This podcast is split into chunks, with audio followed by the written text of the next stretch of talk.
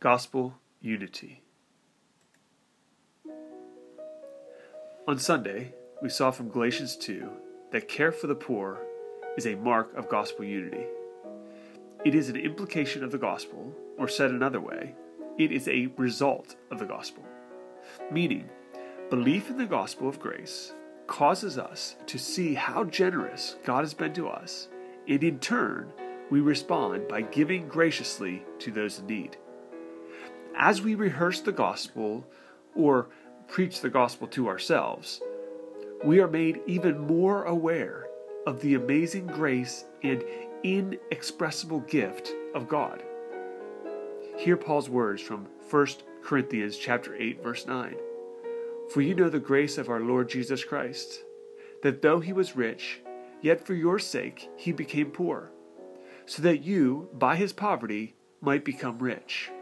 Paul, writing to the Corinthians, says just a few verses later, Your abundance at the present time should supply their need.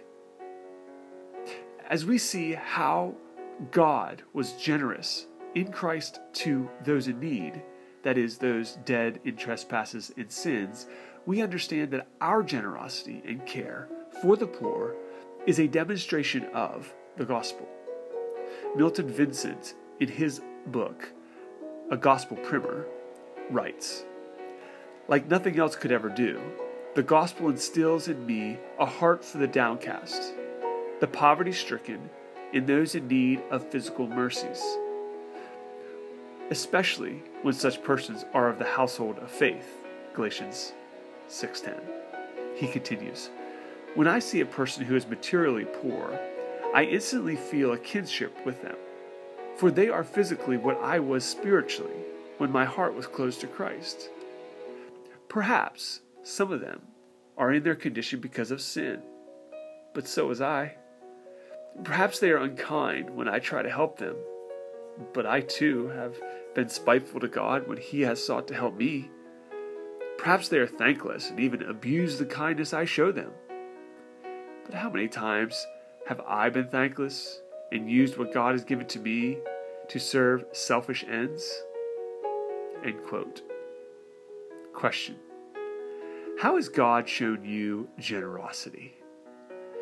We certainly see this in Christ, but there are more ways. What are they in your life? Question If you have received His generosity, how are you showing it to those in need today?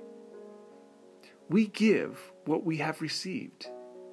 And what do we have that we have not received? Question In light of God's grace, His generosity, what are your next steps in your life with Jesus?